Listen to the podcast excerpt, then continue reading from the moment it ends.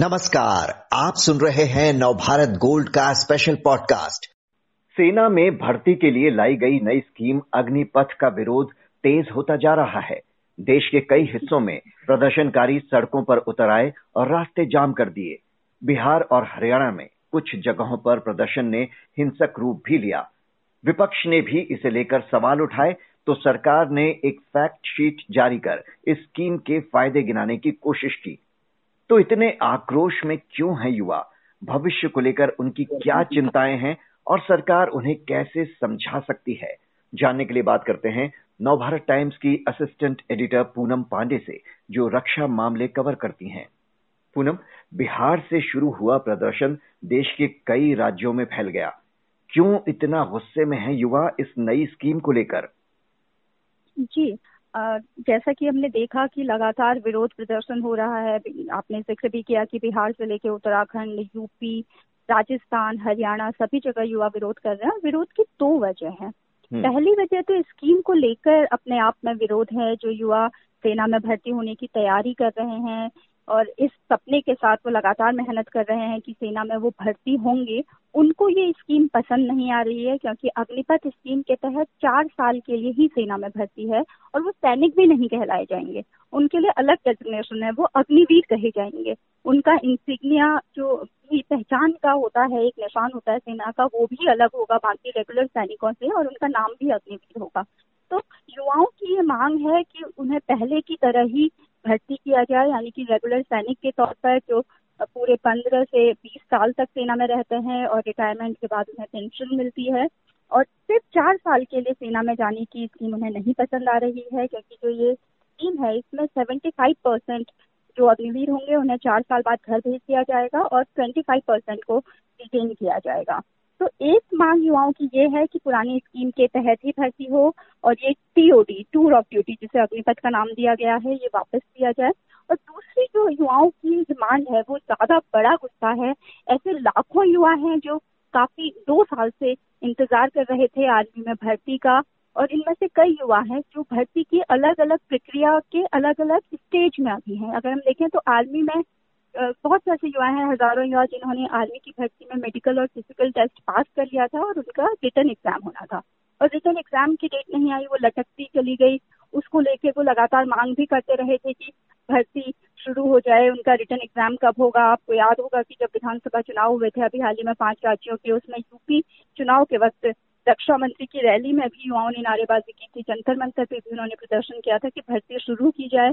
और वो लिखित जो युवा जो है, वो मेडिकल और फ़िज़िकल टेस्ट में पास हो गए थे, वो लिखित परीक्षा की लगातार मांग कर रहे थे। इसी तरह एयरफोर्स में भी एयरमैन की भर्ती के लिए भी।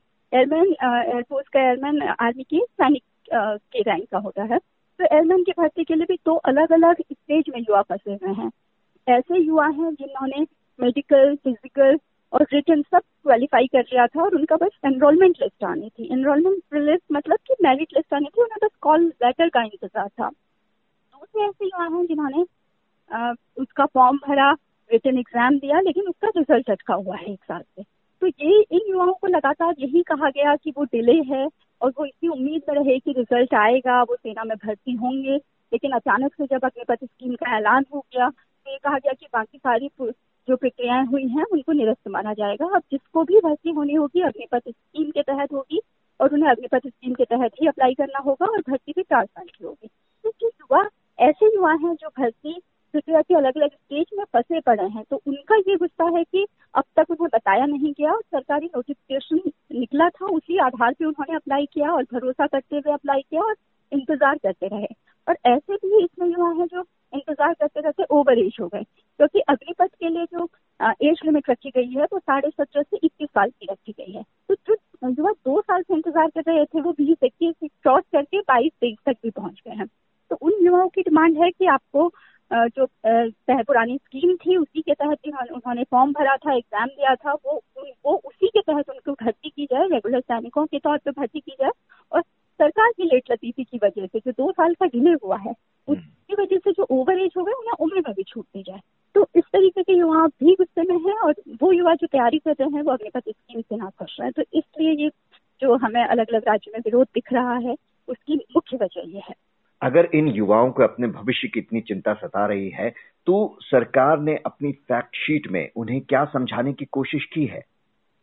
जी, सरकार की तरफ़ से और फोर्सेस की तरफ़ से भी लगातार उन्हें बताया जा रहा है कि ये उनके लिए बहुत आकर्षक स्कीम है, उनके लिए बहुत अच्छी स्कीम है, क्योंकि जैसा कि एयर चीफ ने भी कहा एयरफोर्स चीफ ने भी कहा कि अगर दसवीं, बारहवीं के बाद कोई युवा निकलता है तो या तो उसके तीन सपने होते हैं। या तो वो जाता है कि अपना आगे की हायर एजुकेशन की तरफ़ वो जाता है, या करियर की तरफ़ वो जाता है, या उसको लगता है कि कुछ कमाई कर ले, रोज़गार की तरफ़ जाता है। तो उनका ये कहना था कि ये स्कीम अग्निपथ की तीनों चीज़ें एक साथ उस युवा को दे रही है, क्योंकि वो दसवीं बारहवीं के पास जाता है, चार साल के लिए अपनी वीर बनता है तो उसको हर महीने सैलरी मिलेगी, जो शुरुआत में पहले साल करीब तीस हज़ार रुपये होगी और वो आखिरी साल तक, चौथे साल तक बढ़ते बढ़ते चालीस हज़ार रुपये हो जाएगी। और उनकी सैलरी का थर्टी परसेंट हर महीने कटेगा तो एक सेवा निधि के तौर पे जमा होगा और जो तीस परसेंट उनकी सैलरी से कटेगा, उतना ही अमाउंट सरकार उसमें जमा करेगी। और जब चार साल पूरे हो जाएँगे अग्निवीर का कार्यकाल खत्म हो जाएगा, वो घर जाएँगे तो उनके पास करीब ग्यारह लाख से थोड़ा ज़्यादा का बैंक बैलेंस होगा।